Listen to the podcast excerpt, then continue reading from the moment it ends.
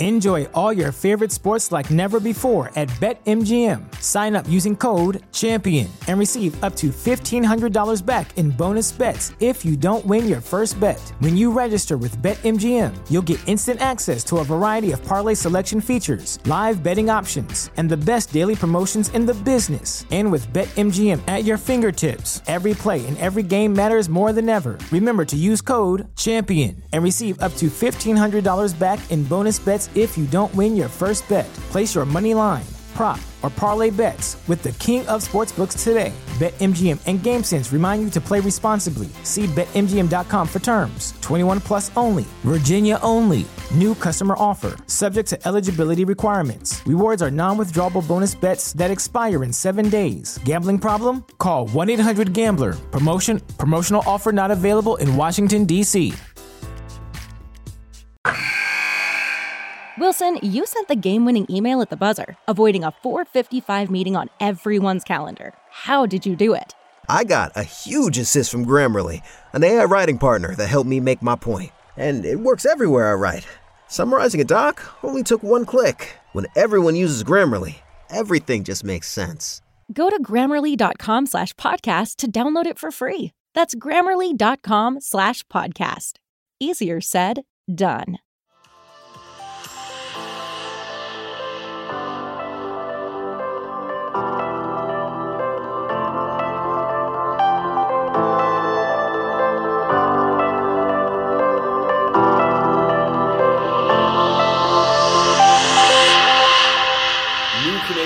Linebacker Jordan Williams. You're the phenom of the 2020 CFL process, Jordan. What's it like for you to go to a combine, light it up like you did at the Ontario Regional, and just put yourself on the map in a big way? Uh, it's surreal uh, to be able to get an opportunity to showcase uh, talents that I've been working for, not just for like six weeks. That's how long I've been training for, but for my whole life. You know, um, to get an opportunity to play at the next level in the CFL and showcase my talents in Toronto, knowing the pandemic of the COVID nineteen situation and all the other camps shut down because of that is surreal, man. I it's surreal. I can't even explain it. so for you, let's go, you know, way back to the start because you came on CFL radars really quickly with what you did at that Ontario regional, running in the four fours in the forty, jumping almost forty inches in the vertical, almost eleven foot broad jump, and people are wondering who is Jordan Williams? Where did he come from? So take us all the way back, man. Where did you grow up? How did you get into football and arrive at the point that you are now? Oh man, I grew up all over the place. So, you know, like I said before, I I can't just say I grew up in Fayetteville, North Carolina. That's where I spent most of my high school career. Um, three years in Fayetteville, North Carolina, sophomore, junior, senior. And my freshman year, I actually from Dover, Pennsylvania, York, PA. And to say all in all, I moved all over the place. My parents are from a military background. I lived in Hawaii twice. Uh, lived in Baltimore, which I was born in. Lived in um, South Carolina, North Carolina, New Jersey, Miami, Florida.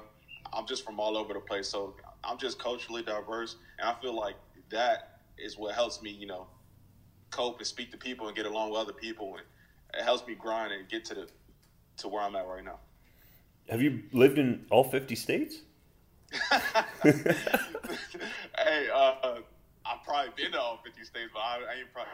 I've been to Utah. You know, with football, you travel too, so I've probably I've probably been to all 50 states, but I have not lived in all 50 states. It may sound like it, but no.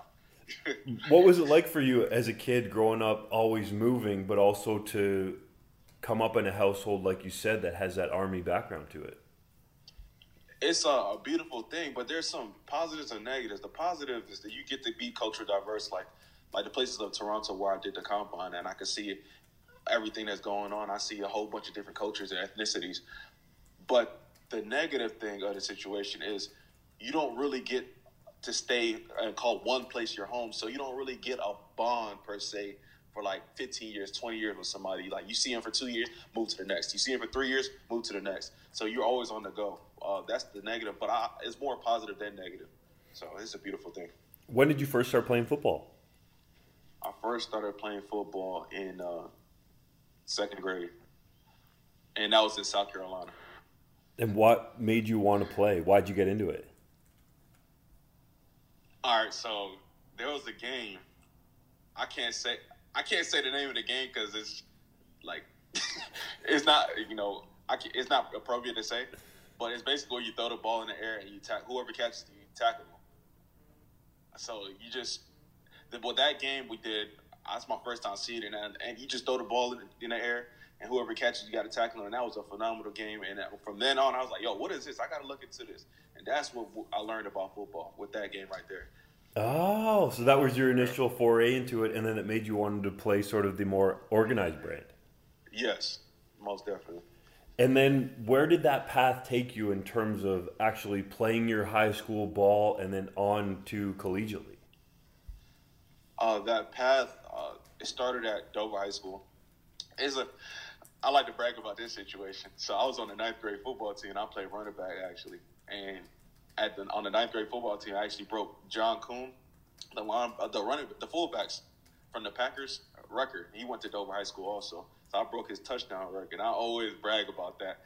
Wow. yeah, yeah, yeah. But that's the ninth grade football. Like nobody cares about ninth grade football. But uh, moving on, I came to uh, Jack Britt and I played running back and linebacker. And when they moved me from running back completed a linebacker, it's probably one of the saddest days of my life. But I they told me I could get opportunities with scholarships and like big schools were coming to see me play linebacker, and it, it felt good and felt surreal to be in that situation. And then from then on, well, it's a long story from high school to East Carolina, but yeah. Hey, we got time, man. Let us have it. Okay, so from high school, um, I piled up a whole bunch of colleges. Uh, Auburn, South Carolina, I think was the biggest at the time, and they were all coming into the high school. And at the time, I didn't really look at grades being that my number one priority. Number one priority was always football. So my grades were actually lacking. And uh, my brother, my twin brother, I actually have a twin brother that also plays football. Same on the defensive side of the field. You could go cut on the high school tape. We're both playing alongside each other. And uh, he's actually like 4.0 straight A student. Me, on the other hand, grades were not, so they were average at best. And it also led to me being a non-qualifier. So East Carolina wanted to offer me. Uh, Coach Dahl was the recruiting coordinator and uh, a whole bunch of other teams like I stated before Auburn and South Carolina. But when they came to saw the grades, it's like we can't offer this guy. We can't do nothing with him. So I actually had to go to. Uh, I was looking at prep schools, and I was like, you know what? I want a college education while also still being able to play at the next level at D1 football. So I went to Shaw University to get my grades up. I wasn't even a qualifier for Shaw University, which is a D2 school, which has a lesser standards for uh, grades, but I, I wasn't a qualifier. I got my grades up. I I believe my first year I was like a 3.7 GPA, and then I transferred straight over to East Carolina, and that's where it all started. That's an impressive jump on your GPA. Yeah, most down. I ain't gonna tell you what mom mom was from high school, but uh, in college, man, I, I just got in the books and I learned all you got to do is really do everything the teacher tells you to do. No, Mr. Simons, and that's pretty much easy. Did your brother go on to play collegiately too? My brother went on to uh, play at North Carolina A and T. So yes, and he went and won a bowl game. He got a big bowl ring and things of that nature. We compare bowl rings and stuff. So is he older or younger? Twin brother. Twin brother. Ah, is he still I'm, playing I'm, anywhere right now? I'm two minutes older. Uh, he's actually done playing football. He got his master's degree in business administration. He's now working for GM and in, in Detroit. Ah, I was gonna say, wait a second. If you're just two minutes older and you're now a Canadian, did he ever think to get his citizenship up here too? He was joking about that, like, "Hey, let me play too. I want to quit my GM job, but he's paying. He's getting paid big money." And uh, no, he does not want to play football. He's done with it. But he actually did get his Canadian passport though. Ah, I see. Well, we'll get to that story for you in a minute. I just want to keep going through your NCAA career. So, as you said, you get your grades up, you end up at East Carolina. Were there any other schools that you almost went to? And then when you were at East Carolina, how did you feel about being part of that football program? Uh, coming out of Shaw University, there was actually two schools. It was East Carolina and there was North Carolina A&T, and they really, really wanted. It was harping on me to come, but ultimately, I went to the East Carolina spring game, and it just felt like a family-oriented thing. And I, Coach Ruffin McNeill was there at the time, and I just from then on there, I was like, yo, I got to go to this school. And um, what was the second question? Just how did you feel about your time in the program there? My time at East Carolina was very, very uh, beautiful. Uh, one of the happiest times of my life in college. You know, especially being a walk on to getting on scholarship, which we could get into later. But the camaraderie, the team camaraderie, and then just playing football. You, like your job is just to go to school and play football. That's it. And it may sound difficult when you look into the details, but when you when you look back at it, you just just go to school and play football, and that's an awesome thing to do. So you started there as a walk on. Yeah, so uh, officially, that was like, you know what, we might not know how his grades are. We might know. I'm out of football for a year. You know, there's some parallels between CFL, me and this draft, and you know, from going from Shaw to East Carolina. So I'm out of football for a year, and they're like, "Yo, we don't know." But after my first year, I showed that I could play on special teams. They gave me a scholarship uh, right after my first year. What was that feeling like when you found out you were going to get a full scholarship? It was surreal, man. I you would sit there and thinking like, "Oh, I should have been got this, all right, this and that." But when you get it, it's ridiculous, man. I'm celebrating my teammates. It's on the internet, going like viral for like a week or two. And uh, the coach coaches like like they try to trick you too. They're like, you know, we had a bad practice. You did this, you did that, and he's like, guess what? What? Jordan wins on scholarship, and he just ah. so it's a phenomenal thing they, how they did there at East Carolina. Man. Did they do it in a way now where we see those sort of viral videos, but it was done back then with you? Yes, but uh, I don't know if they still have it. But I, me and another player uh, got a scholarship at the same time, and he's been there for like he got it his senior year, so it's probably still on the internet. What was that decision like for you not to go to North Carolina A and T? Because to me, that would have timed up with potentially playing with your brother. Yeah, uh, not going to North Carolina A and T was just simple fact of logistics of the situation. It was D one double A which I found out later, versus D1 football. And I was like, whoa, East Carolina's playing Florida Gators, they're playing West Virginia, they're playing these top teams in North Carolina. It's just a logistic of the situation, not to demean the D1 AA, but just get better exposure. All right, so biggest stadium or crowd that you played in front of? Either the, it's a tie between, well, one is the biggest and the loudest is two different things. I say the biggest is South Carolina. I think they hold like 80,000. But the loudest got to be Florida Gators, no question. Gainesville, the big chomp going on. Oh, no question. They say some foul language when you do a penalty and all those things. they, the whole crowd chanting. what are some of the top players that you played against during your time at East Carolina that are either now in the NFL or the CFL? Uh, Jadeveon Clowney got to be number one. Dante Fowler, probably number two. Um, now that I look back at it, it's it's a lot of players, man. It's you got to think it's SEC, ACC, all that. So I just those two, and then probably third is an underrated guy, probably Mike Boone from Cincinnati. Ooh, yeah. Toughest guy to tackle. Toughest guy to tackle will have to be Darius Victor from Towson. Oh, going small school with it. Uh, yeah, yeah. That dude is like two thirty and he's five five with big bowling ball leg. That dude, and that's my freshman year too. Well, my sophomore year, first year starter, and that's that was the hardest guy to tackle. The people around the CFL saw the athletic numbers that you put up at the Ontario Regional, Jordan. Did you always have that athleticism, or was that something that you developed through high school, or maybe even your time at East Carolina? I always had uh, athletic. See, it's just genetics, man. I can't I can't chalk it up to oh I tra- I do train hard. I believe I'm one of the hardest workers that uh, I've I've known. But not only that I work hard, I'm not I'm not the fastest. I'm not the strongest.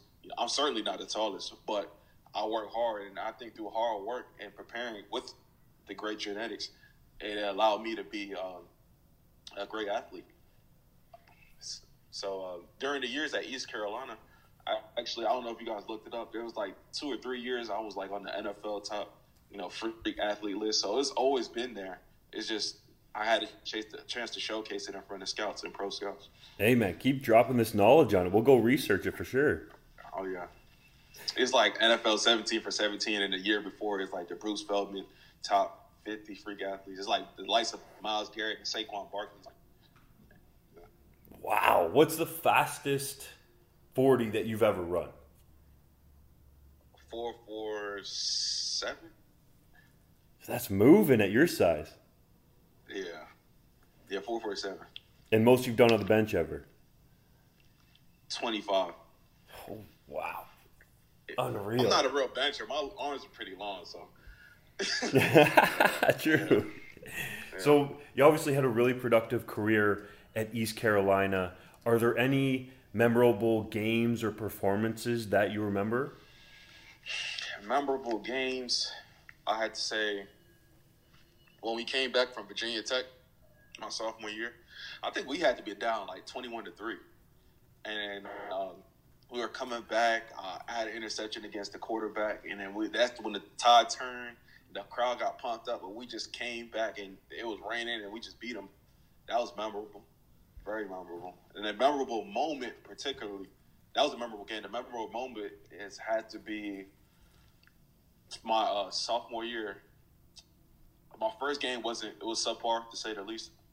But my second game was against the Florida Gators in Gainesville, and I think the third play of the game or the second play of the game, I sacked the, the quarterback, and the crowd got so hyped, and, and it's an away game. so yeah, it, man, that was surreal, man. You're like, wow, this is my first time being in this big crowd. I'm, my first time starting, and I'm getting sacks against the top uh, colleges in the nation, and that was the best defining moment, probably. Who was the quarterback you sacked that day? Uh, Will Grier. He's plays for the Carolina Panthers now. Pretty good one to get down. Oh yeah, most definitely. and then, what about your process of getting NFL interest? Did you go to the East Carolina Pro Day, and then how did that all play out from there? Yes, I did actually go to the East Carolina Pro Day, and uh, I did pretty good.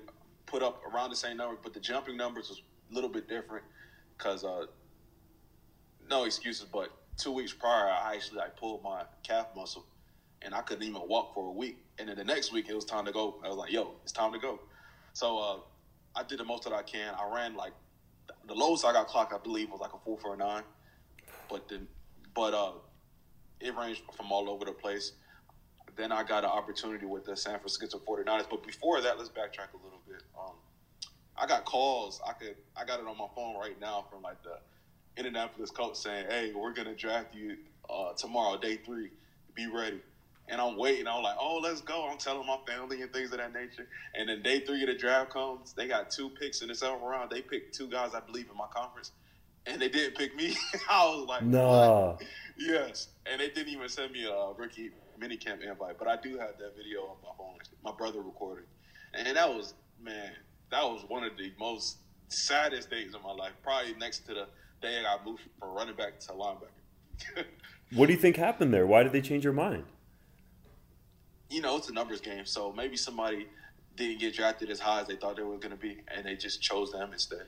It's a numbers game in the NFL and, and the CFL also. It's a numbers game. So it's yeah. So you accept the rookie minicamp invite from the San Francisco 49ers and what year was that and then what was it like to go through that experience? So I do accept the minicamp invite for the San Francisco 49ers in 2018. Um, and that year was it was it was phenomenal because they should have. One thing I always say, they should have never let me get a taste of the uh, professional football because when you once you once you're in there and you like, whoa, this is professional style, and like the coaches are laid back and it's real like professional, you know. And you get to, and they had like the little kids. They didn't know you was there for minicamp. They thought you was Patrick Willis or something and they are like so happy to see you with the jersey on. It's like surreal, man. And that was phenomenal. And then I believe at that 49er camp, I believe I had put on the best performance of my life, better than anything I've ever did. And then uh, we had some great feedback from the GM and things of that nature with my uh, former agent. And we was keeping in contact, but it never ended up panning out after the mini camp. So that's that for that situation. Did you have any other NFL workouts, or did it ever get close to you signing with an NFL team after that? Yes, I had an NFL workout with the Chargers. And we just had rumblings with like the Bears and things of that nature about signing. So then, ever since then, what have you done from a, a, football standpoint? Like, did you go play anywhere else, or were you just working out and staying ready for when that call potentially came from an NFL team? Yes, for that, uh, I was just waiting for a call from an NFL team, but it didn't ended up panning out because I was at the moment the American Alliance Football League came calling. I know you guys remember that, mm-hmm. but I was still waiting out for uh, San Fran because it was very promising. The situation in San Fran, um, but it never ended up panning out. So that was that for 18 basically, and going into 19, I got a CFL opportunity. And take us through that. Uh, in 2019, I went to CFL camp for the CFL Redblacks, and I did a phenomenal job there. Um, then they were about to offer me a contract for to play as an international. they didn't know I had my mother was born in Canada, so I'm up there, and they're like, "Look, you can either play in this game and forfeit your nationality, or you can sit out a year and go into the CFL draft." And they say they they said, uh, "I'll give you some advice. One is better than the other." And I I went back home and I just trained uh, got a job and things of that nature. Was that the first time that you sort of realized that you could become a Canadian citizen because of where your mom was born and how beneficial it could be for you in terms of a CFL career? Yes, that's definitely the first time I've ever heard it. I was like, "What? This sounds alien." Like, I was like, "What am I? Am I in the Matrix or something?" but uh, yeah. And how did your mom end up being born up here? What's her backstory? She's originally well, she was born in Canada. She moved to Trinidad and Tobago very at a very very young age, and then that's where most of my family's from. And then she came back to play college collegiate basketball in Canada also. So she has a lot of ties to Toronto.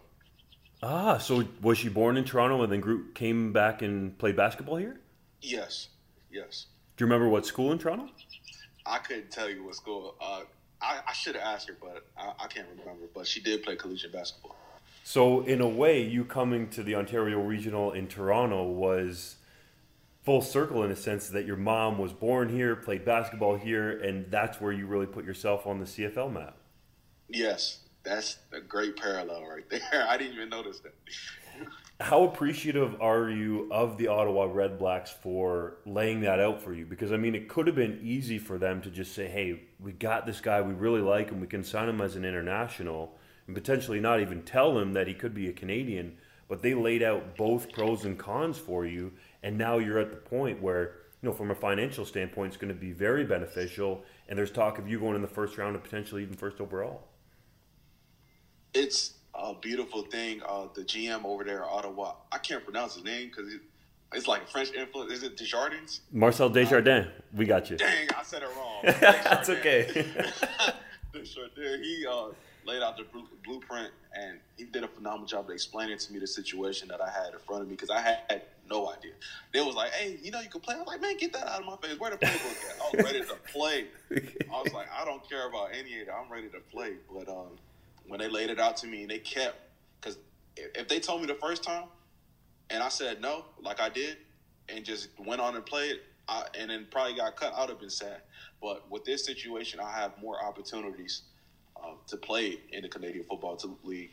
So they did a phenomenal job of informing me on both sides of the pros and cons.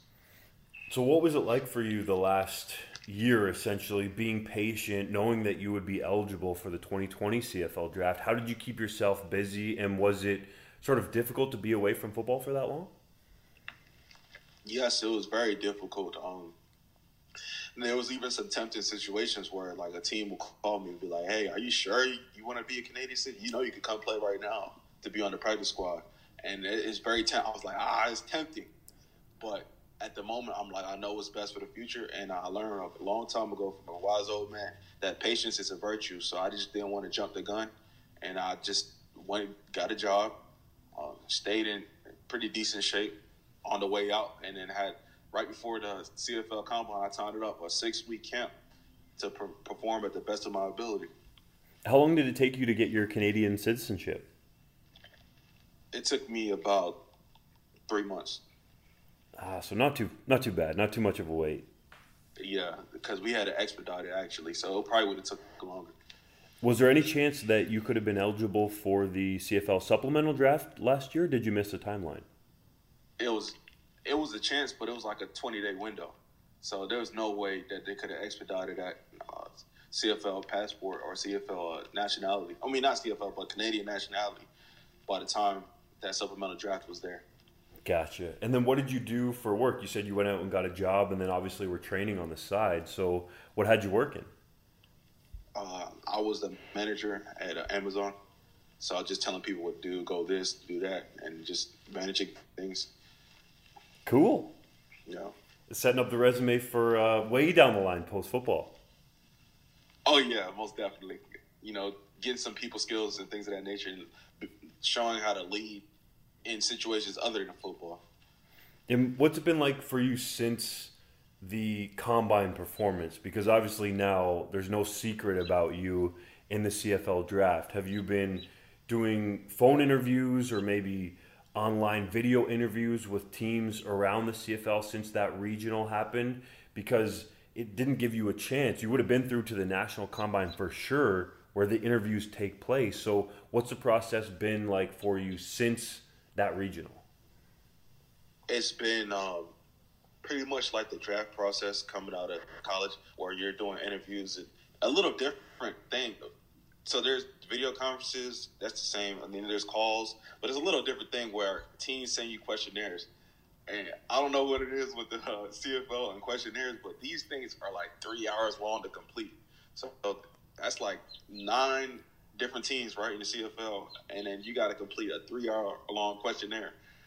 That's a long time. So it's basically doing homework at home and trying to fill these things out. You're back in school, just CFL style. Yes, oh, definitely. what types of questions are on the questionnaires? See, they ask that uh, these questions don't get released, so uh, I, I couldn't share. Yeah.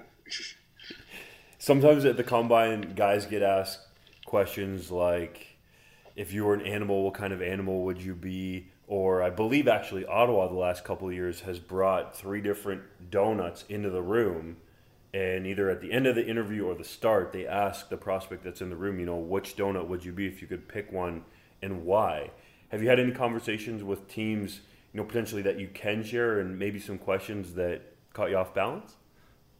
Um, questions that caught me off balance. I don't know. Like, uh, not not nothing too crazy. I can't think of it right now. Probably, what would you like to do extra curricular like activities and stuff?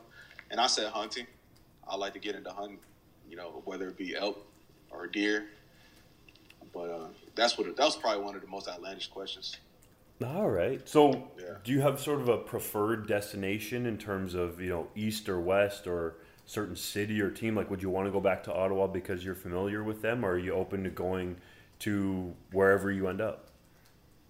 Going to Ottawa would be nice, but uh, I have no preference because the situation I'm in right now, I just need to get on the field and play football. You know, do what I've been doing for like the past what 15 years of my life, and just get on the field. So it don't matter where it's at. The grass is always going to be, you know, so big, and the field is going to be so long. You're just going to get on the field. You just got to make tackles, whether it be in Saskatchewan, whether it be BC Lions, whether it be uh, Ottawa, Montreal. You just got to do your job. And I'm waiting for that opportunity. There's been lots of buzz about you around the league, and obviously with the performance that you had at the Ontario Regional, and even just furthering it more, scouts feel like you're a guy that can come in and start right away at the linebacker position, which is ultra rare in the CFL draft in and of itself. And there's even talk about you being in the discussion to be selected number one overall. When you hear those types of things, are you surprised by it? Does it make you take a step back and realize that hey, maybe that patience did pay off? Uh, yes, man, most definitely. Because at the end of the day, like I said before, I learned from a young age from a wise old man. Patience, patience is a virtue, so you don't ever want to jump the gun. You just want to wait for the best situation that comes everyone sort of around the league knows that if you do end up signing a contract as an American, then that's sort of what you are for your career. So it's a good thing that Ottawa laid that out to you overall because now you're in this position. Did you feel like you know when you were waiting and working at Amazon and going through the last year with football sort of out of your life in terms of playing that you could get to this point and potentially be in the discussion to go number one overall? No, I tell you the truth. I was like number one overall. What? so no, not not at all, not at all. Are there any former teammates or players that you went against that you know that either played in the CFL or that are in the CFL right now? Yeah, actually, uh, Dashaun Amos, he played for Calgary Stampeders. He played at East Carolina, graduated at 17, and now he's going off to play for the uh, the Packers. He signed a contract with the Packers, and you know they won a Grey Cup back then, the year before last. Uh, other players, there was another one um, that played the Ottawa Redblacks quarterback. He went to East Carolina, and I spoke with him for a little bit. Which was that, and, Dom Davis? Yes, uh, Dominique. So, what did they tell you about their experience in the CFL and what to expect, or what was their advice?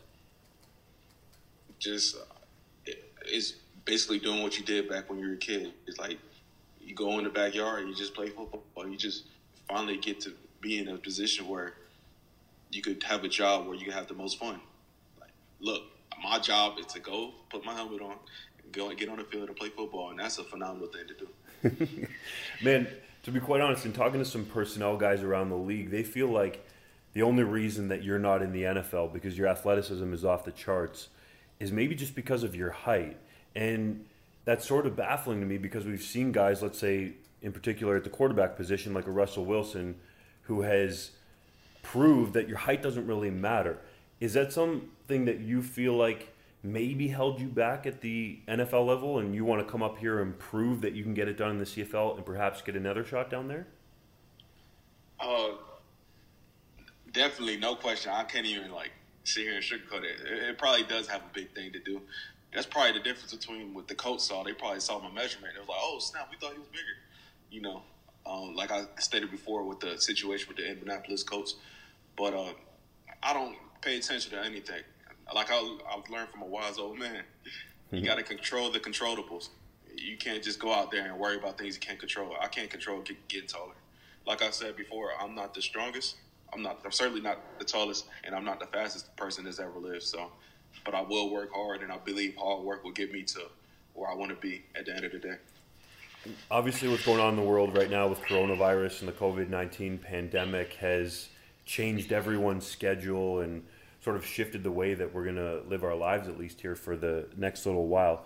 Where are you right now in terms of dealing with this coronavirus situation? Where are you hunkered down, and how are you dealing with it from the standpoint of training and trying to be ready for you know whenever CFL training camp might open after the draft?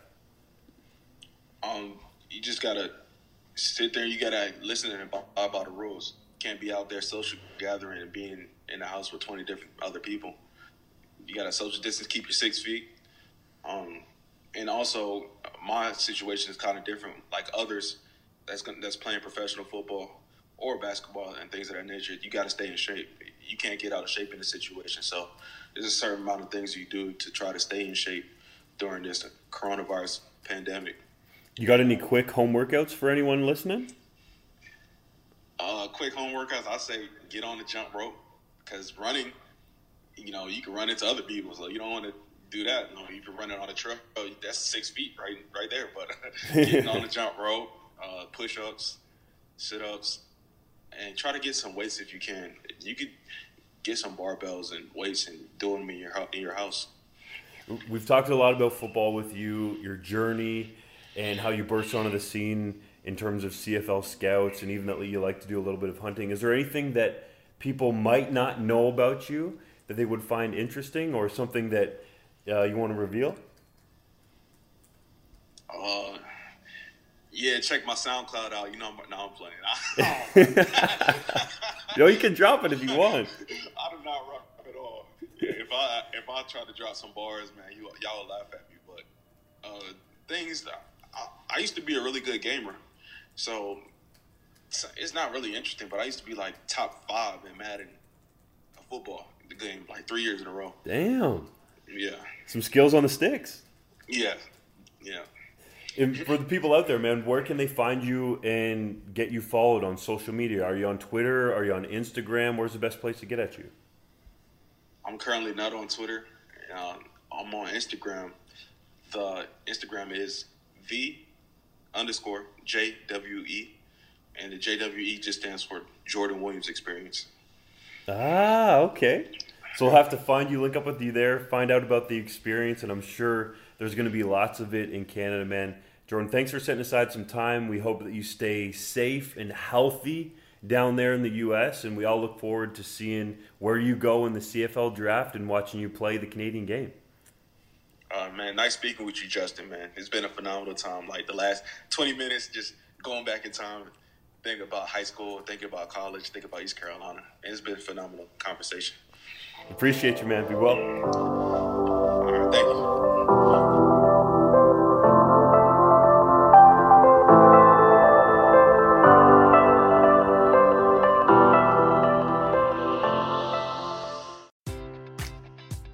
Enjoy all your favorite sports like never before at BetMGM. Sign up using code CHAMPION and receive up to $1,500 back in bonus bets if you don't win your first bet. When you register with BetMGM, you'll get instant access to a variety of parlay selection features, live betting options, and the best daily promotions in the business. And with BetMGM at your fingertips, every play and every game matters more than ever. Remember to use code CHAMPION and receive up to $1,500 back in bonus bets if you don't win your first bet. Place your money line, prop, or parlay bets with the king of sportsbooks today. BetMGM and GameSense remind you to play responsibly. See BetMGM.com for terms. 21 plus only, Virginia only. New customer offer, subject to eligibility requirements. Rewards are non withdrawable bonus bets that expire in seven days. Gambling problem? Call 1 800 Gambler. Promotion, promotional offer not available in Washington, D.C.